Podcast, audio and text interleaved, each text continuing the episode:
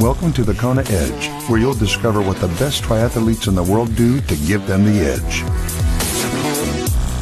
Well, this is the Kona Edge. I'm Brad Brown, and thank you so much for joining me today. It's been another amazing day here in Cape Town, and I've got a brilliant guest lined up for you on today's podcast. We'll get to that in just a moment, but don't forget, we got some cool stuff coming up and happening in our Kona Edge Facebook group. If you haven't checked it out and joined it yet, do so, because there's some exciting developments in there. It's not facebook.com, just go to thekonaedge.com/Facebook. That's the easiest way to get there. Otherwise, I've got to give you this really long URL. So thekonaedge.com/Facebook. It's the easiest way to find it. And make sure you just go and join that group and come and hang out with some of the coolest triathletes on the planet. And you're one of them, so definitely come. I need to ask you another favor as well. Our numbers of this podcast have been growing steadily, and I want to try a little bit of an experiment. I want you to find, and I'm sure you've listened to a few of these podcasts. If you haven't, I hope you do, but I'm sure you'll find one or two that have really resonated with you or made you think of someone. I want to ask you if you wouldn't mind sharing it with someone in your triathlon club or training partner. I really want to see if we can move the dial on this podcast in 2017 to try and get those numbers up. We've been growing, as I said, unbelievably well, but I really want to kick on to the next level with the Kona Edge, and I need your help. I can't do it alone, and it's something I love doing, and hopefully you love listening to. So if you wouldn't mind doing that, just sharing it with someone you know, I would appreciate that massively. But let's get into today's episode. I love sharing these stories with you, and I get to share another pretty cool one today. He hasn't been around the sport for that long, but he's made some pretty big strides over the few years he's been taking part in triathlon, and it's a great pleasure to welcome onto the podcast today, all the way from Canada, Benjamin Rudson.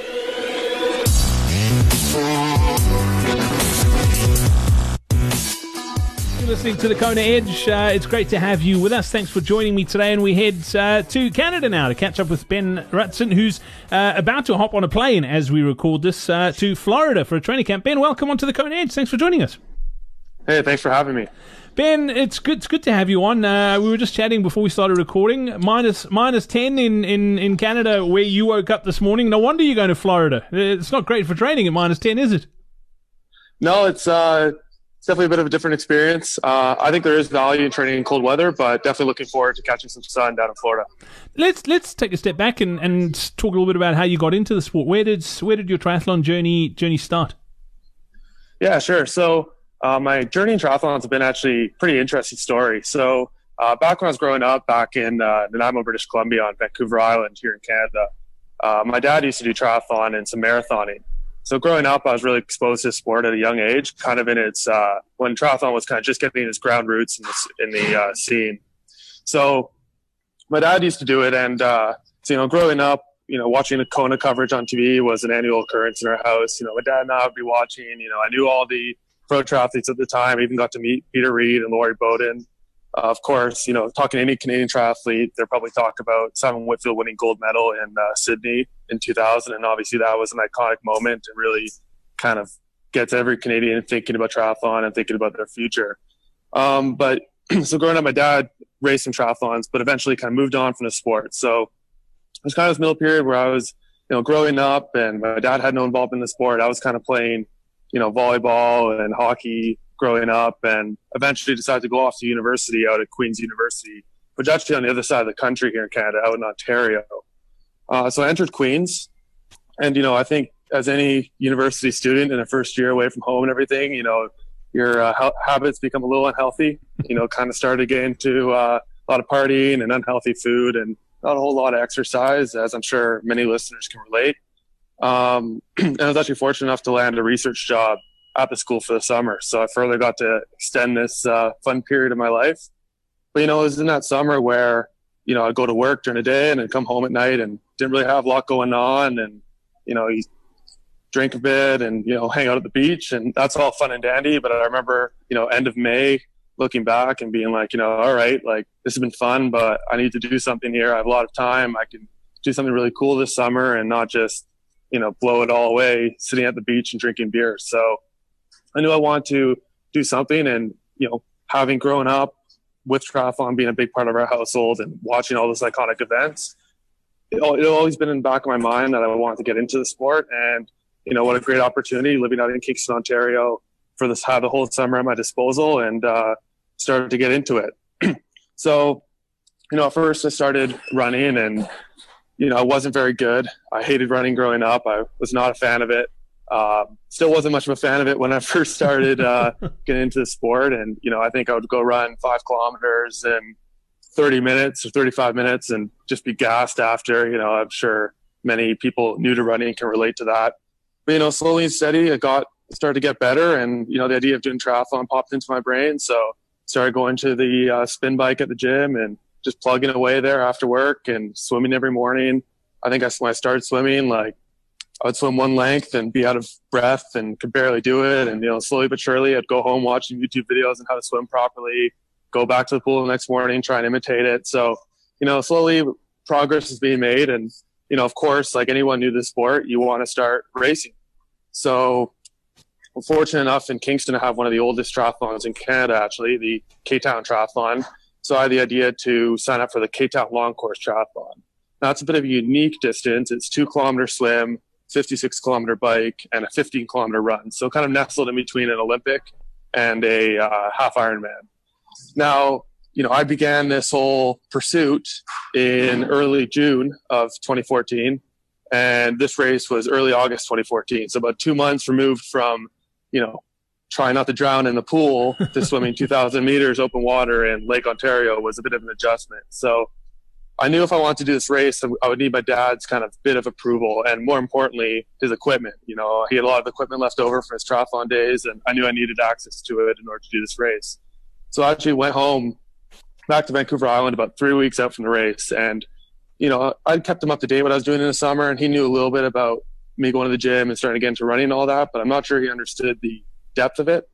And when I told him I want to do this race 3 weeks later back in Kingston, that involved 2K swim, 56K bike, 15K run, you know, unsurprisingly, he was not a huge fan of that idea. He had some choice words for me and really tried to discourage me from pursuing that, and rightly so. It's a bit of a big attempt to make at your first one, you know, a lot of better opportunities to maybe get into the sport. But, you know, me being stubborn, perhaps, I really wanted to do it and said, all right, let me prove it to you. So we kind of went out to the lake, and he hopped in a kayak and I started swimming, and sure wasn't pretty, but, you know, I got through a bit of a lake swim, and he showed me some stuff on the bike, and, you know, perhaps hesitantly gave me a bit of approval in his gear to take back to Kingston. And sure enough, I completed the race. Probably still one of the toughest races to date mentally. You know, there's nothing like that first one, and especially starting in a long course race, being so inexperienced, you know, it really beats the crap out of you. But I got through it, and, you know, I really got hooked there. You know, it's such a cool sport in that you get to put so much time and effort into something every day, and you get to see your results, you know, show themselves on race day. And it's really addicting, and I definitely caught the triathlon bug. What sort of distance racing did your dad do? So my dad, he mostly did half Ironmans in and around Vancouver Island. He always had a dream of doing Ironman. In fact, when I was little, we went out and watched Ironman Canada. This would have been probably early 2000s. Back at that time, in order to sign up for Ironman Canada, you kind of had to camp out the night before to register. So part of racing Ironman Canada was going out the year before and spectating so you could line up to register. So he went out with that, and our family, brought our whole family with us with full intent of watching it, then registering for the race, and kind of got a bit cold feet at the end and decided not to do it. So he kind of topped out at the half Ironman distance. It's interesting you say that, because last week here on the Kona Edge, I was chatting to Elizabeth Kenyon, and she's raced multiple Konas, nine in total, and she's got three kids. The oldest is a freshman in college, and I said to her, have they shown any sort of interest in doing an Ironman? And she said, not yet. So I said, oh, it's coming, because growing up in a family where someone is an athlete, I grew up in a family with a dad as an ultramarathoner, and I think that's what sucked me in. At the time, I didn't really want to do it, but we're doing it now. So it's always interesting to see that first one. How did you go in it from a results perspective? Did it go according to plan, better than planned? Yeah, you know, I mean, obviously, I think, you know, goals A through Y of that race were to survive and don't die. Yeah, don't die was, you know, every goal on that list except for maybe Z, which was do X time. But, you know, it went pretty well. I think I have some splits here. I swam about 2 minutes per 100.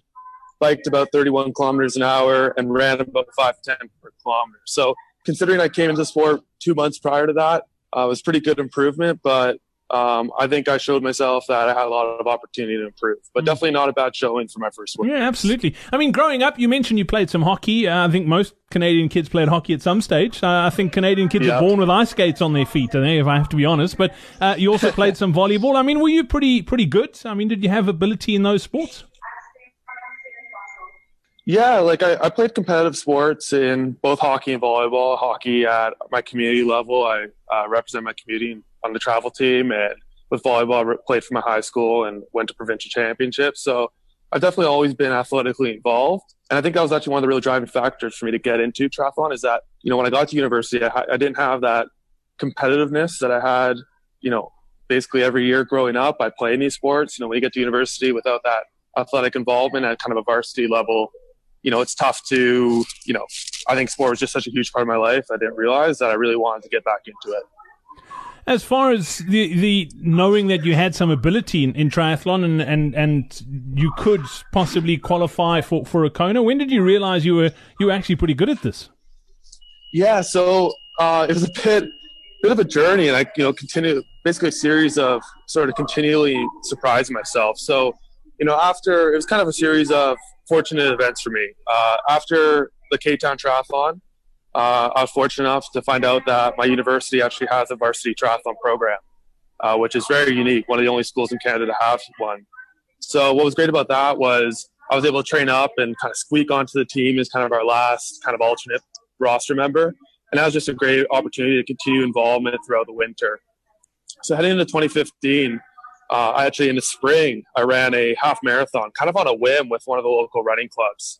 And with that, I really surprised myself. I think, going into the race, I was looking at maybe running like a 1:140, maybe 1:45, based on my previous results. And I ended up running a 1:26 half marathon, which is quite speedy, and really kind of surprised myself. And it was, it was a bit of a shocker. So, like any person new to the sport who gets a good result, they just want to continue that going. So I kind of, the logical mindset at that point in my career was, okay, let's do the full marathon. And, going into the full marathon, a bit ignorant and, not quite fully appreciating the severity and how intense it was. But nonetheless, I really prepared hard and showed a lot of improvement, and actually attempted the full marathon that May. And at the marathon, I went well, I prepared well. And unfortunately, I hit the wall pretty hard at about 30 kilometers. And I was really suffering out there. And actually about 200 meters from the finish line, I just collapsed. I was just running along, and all of a sudden everything went black. And I just kind of fell on the side of the road there. And I was on the road for about an hour, kind of going in and out of consciousness while the paramedics were treating me. When I was awake, I was just puking from pain. My legs were all seized up, and I had no blood flow to any of my extremities. It was pretty scary. Got sent over to the ER. Was in ER for a couple hours, and actually got released. And at that point, that was pretty scary. Up until now, my limited triathlon career had been pretty good. Everything's been going positive. It's been trending upwards. And here's a moment where kind of, I had to pay the price and had failure. And, coming out of that, that's been a real defining moment for both my triathlon career and my personal life. Coming out of that, I had kind of two decisions, right? You can either look back on that and say, I failed, sucks, woe is me, just pity yourself. Or you can look at it as a learning experience, and what can you draw from that experience to help you going forward? So, I had a lot of pressure to kind of give up the sport, and that I wasn't cut out for it. Obviously I had this one experience, I was prone to something, maybe it's just time to hang it up and move on to something else. But that wasn't really my mentality, just as much as I didn't really heed my dad's advice when he told me not to pursue that initial triathlon. So, I really kind of had some renewed motivation and had a kind of a chip on my shoulder and a personal vendetta to resolve. So heading into that summer, I raced my first half Ironman up in Muskoka, and that was a really fun experience. I finished that race 5:03. So still, a pretty good, pretty solid result. Still a bit far from kind of that elite mark, but we're showing signs of improvement, and we're slowly getting better. And then I also returned to Kingston Triathlon, where I raced my first triathlon and bettered my mark by 30 minutes. So we were starting to kind of turn that page. And then in the fall, I decided to run the Scotiabank Toronto Waterfront Marathon up here in Toronto, Ontario, and actually ran a 2:55 after a huge training block and a lot of motivation. So I think that was a big moment for me. And actually, I think other people took notes. So following that race, my buddy who I trained with all summer, and he's a member of the Queen's team with me, called me up. He had previously been to Kona, and he had been kind of a role model for me and helping me with this training and navigating kind of endurance athletics. You know, he called me up and said, "Hey, like, you know, me and my buddy, like, we're going to go for Kona this year. We want you to join us and join our program. And, you know, we want to, all three of us get to Kona." And I kind of was bewildered. You know, after racing at 5:03 in Muskoka, you know, that was a great time, but, you know, that's not going to cut it for Kona. You know, you double that distance. I'm going to have to shave time off that on, you know, both ends of that half. Like, that's a tall order. And I didn't think personally I was cut out for it to get there that summer, but, you know, he was a firm believer in me, and luckily I had a couple things in my personal life work out, and that I was able to line up a job out where Brian and Jason lived. And, you know, using that, I got out there and got a nice swift kick in the pants when I started training with them and training with that elite group of athletes. And, you know, that huge training block and being surrounded by all those strong athletes out there really, you know, made that Kona dream that much closer. Yeah, I mean, it's an incredible journey. And the decision then to do that first full distance Ironman, I mean, that is always it takes a lot. I mean, it takes courage to sign up. I mean, you mentioned your dad who was there and was going to do it and decided not to. For you mentally, was it a big decision to make? I think definitely. You know, as stubborn as I can be sometimes with my racing decision, I'm also like to think I'm a pretty rational person. And I definitely knew that perhaps this wasn't the smartest idea, racing Ironman at 21. You know, it's a young age, not many athletes in it. If you look at the progression of some of the top, you know, Ironman athletes, they start short course and go long. You know, there's a lot of reasons to not do it. But ultimately, I think for me, being a student here at university, although this is a really challenging time to do, you know, Ironman racing, in that, you know, I don't have a ton of money to my name.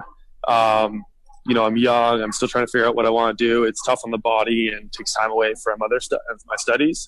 At the same time, it's also a fantastic opportunity to do this kind of racing because, frankly put, you know, I don't really have any dependents. You know, I don't have a family. I don't have, you know, a mortgage to pay and all that. I can afford to take time off and do stuff and, you know, get home from work and go do a training ride for 3-4 hours. And I have no one, you know, complaining that, you know, I'm not spending time with the kids or anything like that. So as much as it's a tough time in my life to do it, it is also a great time. And, you know, frankly put, you know, I'm graduating school this year and heading out into the workforce and into my career. You know, I didn't want to take the risk that I was going to enter a career and kind of get on with life, and I wasn't going to have the time or energy to be able to do it. I think doing an Ironman competitively was always on my bucket list ever since I watched those races growing up. And although this time in my life may not be ideal for pursuing Ironman athletics, I think it could be one of my best opportunities with all the uncertainty going forwards. Yeah, absolutely. And a lot of people will say, "Oh, you know, you're so lucky you don't have those dependents." But you're studying, and in saying that, it's not that you're doing a little half sort of degree. You've got a pretty tough study schedule, like you say. You're graduating this year. Tell us a little bit about what you're studying. It takes some work to do that, doesn't it? No, definitely. Yeah, so I'm studying mathematics and engineering here at Queen's University in Kingston, Ontario, Canada. It's a bit of an interesting program in that it's actually unique to my school. The best way I could describe it would be a combination of mechanical engineering and kind of applied mathematics. So while I don't graduate with 2 degrees, it is very much, I'm very much qualified to be an applied mathematician or a mechanical engineer upon graduation. So when you throw kind of two intense course loads of material into 4 years, it ends up translating to about 6 or 7 or 8 in some cases, you know, technical courses per semester. So yeah, I think if there's one takeaway, I don't really like to take the easy way in whatever I do. And although it's been a challenging program, it's also been incredibly rewarding. And it actually really benefited my triathlon career in that, you know, I have that ability to have an analytical approach to my passions and the triathlon, and at the same time, I'm also able to handle adversity well. You know, when you're balancing these tough 7 or 8 courses, you're going to deal with adversity. You're going to deal with times that are difficult and where you have to step up to the plate and kind of push through. And that very much translates to racing and training. Benjamin, what's the long-term goal? Not just from a triathlon perspective, but a work and family life. What do you, over the next couple of years, want to still achieve in the sport? Yeah, so I think end of the day, you know, I really got into triathlon and, you know, as a learning experience and to have fun. So I think regardless of what I end up pursuing in triathlon and in my career and personal life, I just want to make sure I can continually look in the mirror at night and say, I had fun today. Whether that involves pursuing triathlon, you know, more seriously, whether that involves pursuing a career more seriously or personal life, I just want to be able to look in the mirror and just enjoy what I'm doing. And I think anytime you deviate from that, it's not sustainable. So I can't really honestly pinpoint for you what my future is going to look like, but I can guarantee that hopefully if everything goes well, I'll be able to look in the mirror and be happy and be proud and of what I've done. Absolutely. You mentioned doing a full distance Ironman at the age that you did, early 20s. A lot of people will say that is too young and you shouldn't be racing the long stuff then. Do you have any regrets that you maybe didn't wait? That it's, I mean, it's difficult to say, but I mean, do you think you should have raced the shorter, faster ones for a bit longer before doing the longer, slower ones? You know, that's a tough question. I definitely appreciate people's, you know, criticisms and critique of racing long course at a young age. And I definitely wouldn't recommend it to anyone. You know, in my case, I think it's tough to say whether it's been a positive or negative. You know, I think there's merits to be made for both those cases. You know, on the positive side, it's great to be able to have that under your belt at 21 and just have that self-confidence to know that you can really tackle anything without, you know, stealing an Ironman mantra. You know, anything is possible. And that's really valuable. Even if I decide to translate to shorter courses, just knowing that, you know, you've been there, done that, you've pounded away in those long races. And, you know, I can take that to my racing and my personal life. You know, I think it's been really valuable for school and as I pursue career opportunities. You know, what a valuable asset. And I think very few people at my age have been fortunate enough to have an experience like Ironman has done for me to really build those skills. You know, on the other hand, of course, you know, it's a lot of high volume training. You know, a lot of risk for injury. I've been really fortunate enough to have mitigated many injuries and not have to deal with any serious injury or illness yet. But it's definitely always a risk you take when, you know, you're young and pursuing these opportunities. So it's definitely a unique case. I think there's positives and negatives to be drawn. And I definitely wouldn't go out on record and say every 21-year-old should go race Ironman.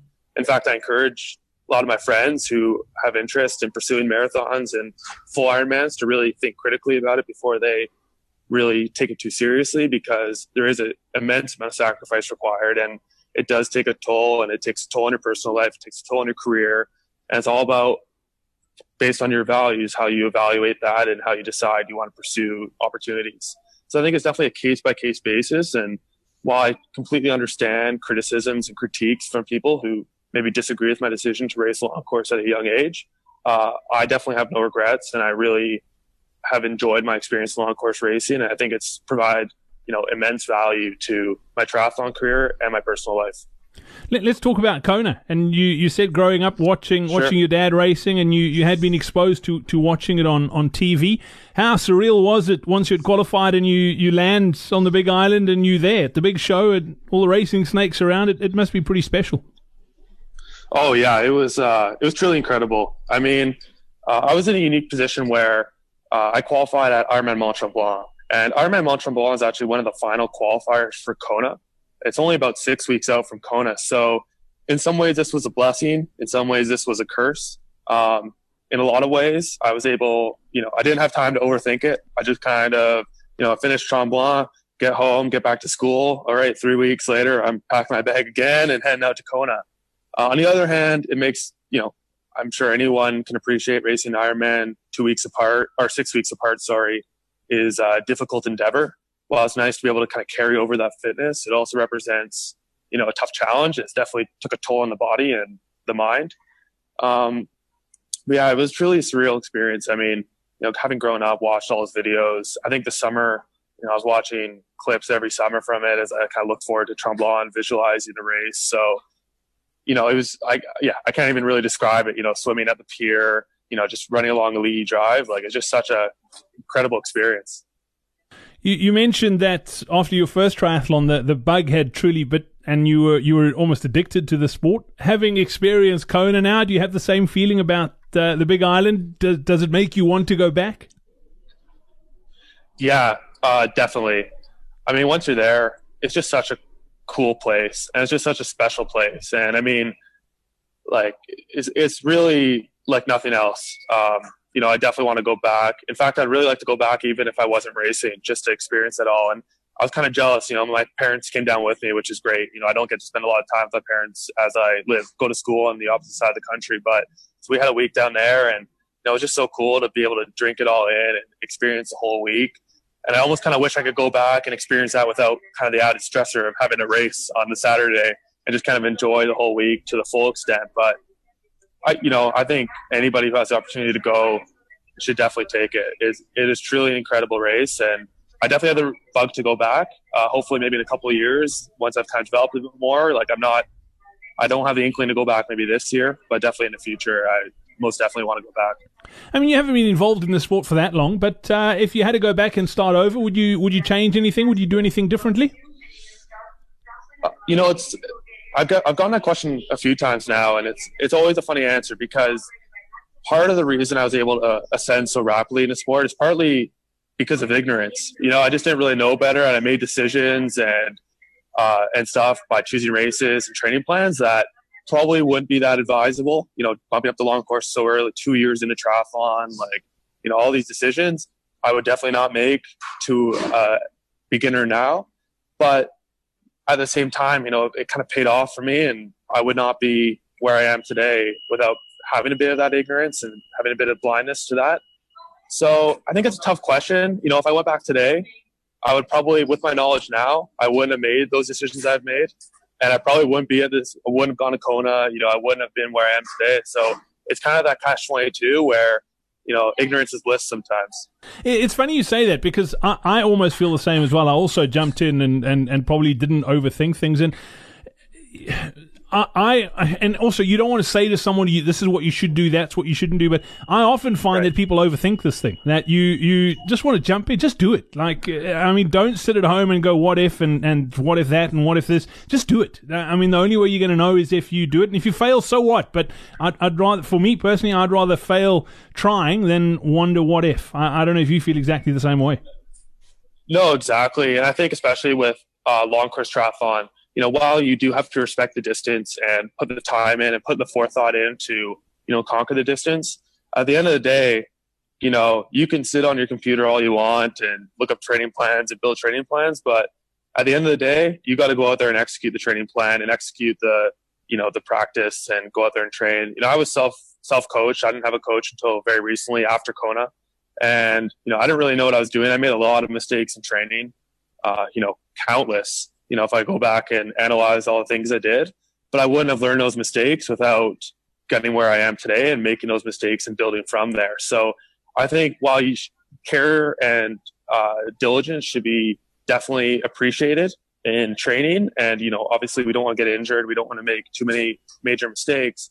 I think a lot of people tend to kind of get crippled and paralyzed in this fear and get caught up in all these details, when oftentimes you just got to go out there and, you know, just do it. Just get your long runs done, get your long rides done, get your tempo stuff in, you know, just get her done, and kind of let that do the talking. Yeah, absolutely. And I think that the terms paralysis by analysis is probably the best way to describe it. And I find it interesting because of what you're studying. I mean, engineering and applied maths, it's very analytical. I would think you would have been more analytical with jumping into it, but it hasn't been that way. But you did get quite analytical with regards to your training. What were some of the things you did from a training perspective that you think have benefited you and researched and that sort of thing?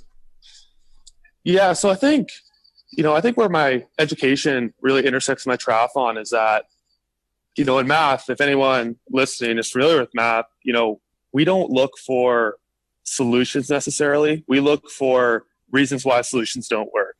You know, we're experts. You know, when we prove a theorem, we're looking for when it fails, not so much when it works.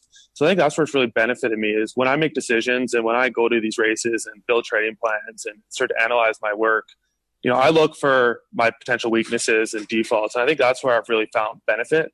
I think making those mistakes is okay, especially, you know, if at the time you had all the information, you made the best course of action at that time. You know, if I look back at Ottawa Marathon, when I had that collapse and that health scare, you know, in hindsight, I have no regrets about that race. You know, given my knowledge at the time and the research I'd done, I'd made all the right decisions based on my reference at that point. You know, obviously it didn't pan out and I learned from that, but going forward, you know, I would know better. But at the time, you know, you can't get caught up in, you know, current knowledge dictating previous knowledge. You know, hindsight is 20/20. So I think it's important to apply that to my training regime today. You know, I have a nice library of past mistakes that I can build off of and understand what works and what doesn't, but I don't get, you know, and I, of course, take all precautions and all advantages of the information out there to help kind of build my goal and build my plan going forward. But at the same time, as you mentioned before, you know, paralysis by analysis, you don't want to get too caught up in it. You know, learn from others' mistakes, learn from your own mistakes, but, you know, don't be afraid to go out there and venture. So when I think, you know, when it came to my training plan, you know, being a self-coached athlete was definitely a unique experience. And, you know, I was fortunate enough to achieve a lot of success through it. And I think when it came down to it was consistency.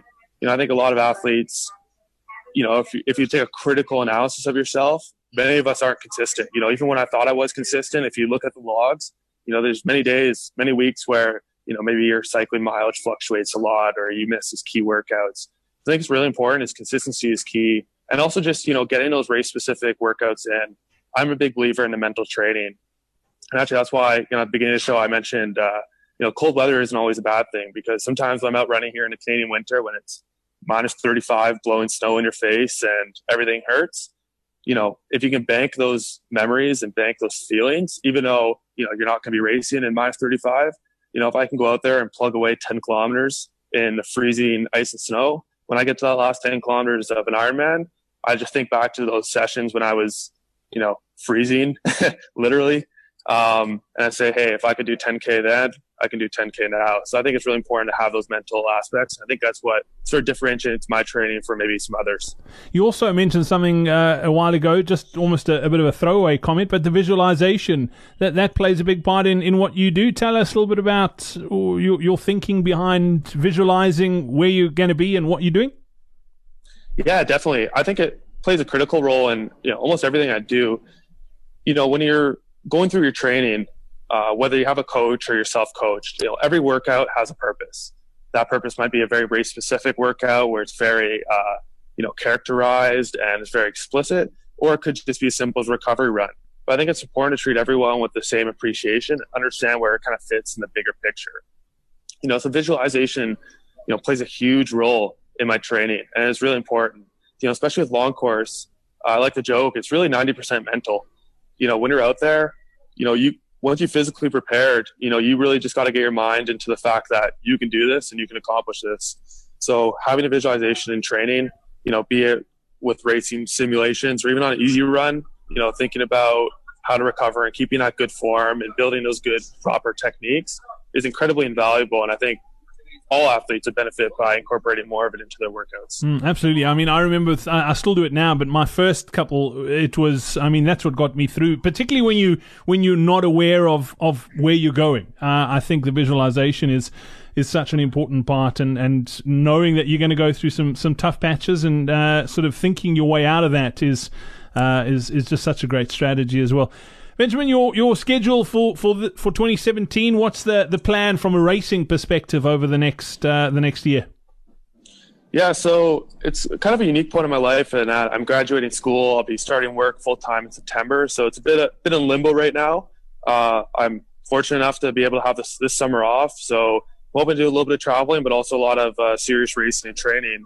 So it's a little bit up in limbo. What I can say is that I'll probably be focusing more on short course. Kind of after my really strong performances in long course racing, I realized that, you know, there is possibility that I have a future in this sport from maybe a higher level. So I really want to kind of drop down to some short course stuff and, you know, put the time in on the short course race and really hone in my skills and kind of just build more familiarity with racing. You know, I think Kona was only my 6th or 7th triathlon of all time. I'm still very new. My transitions suck. I have a lot to be improved just by racing more and racing good caliber athletes out here in Ontario. So hoping to drop down to some short course stuff, try and develop that top end speed, and hopefully transition back into long course in a couple of years with that kind of a renewed motivation. Well, sounds brilliant. Benjamin, thank you so much for joining us on this edition of the Kona Edge. I look forward to getting you back on to talk a little bit about the individual disciplines, but we'll save that for another day. Thanks for your time today. Yeah, thanks for having me. We hope you enjoyed this episode of the Kona Edge. Don't forget to connect with us on social media. Simply search for the Kona Edge.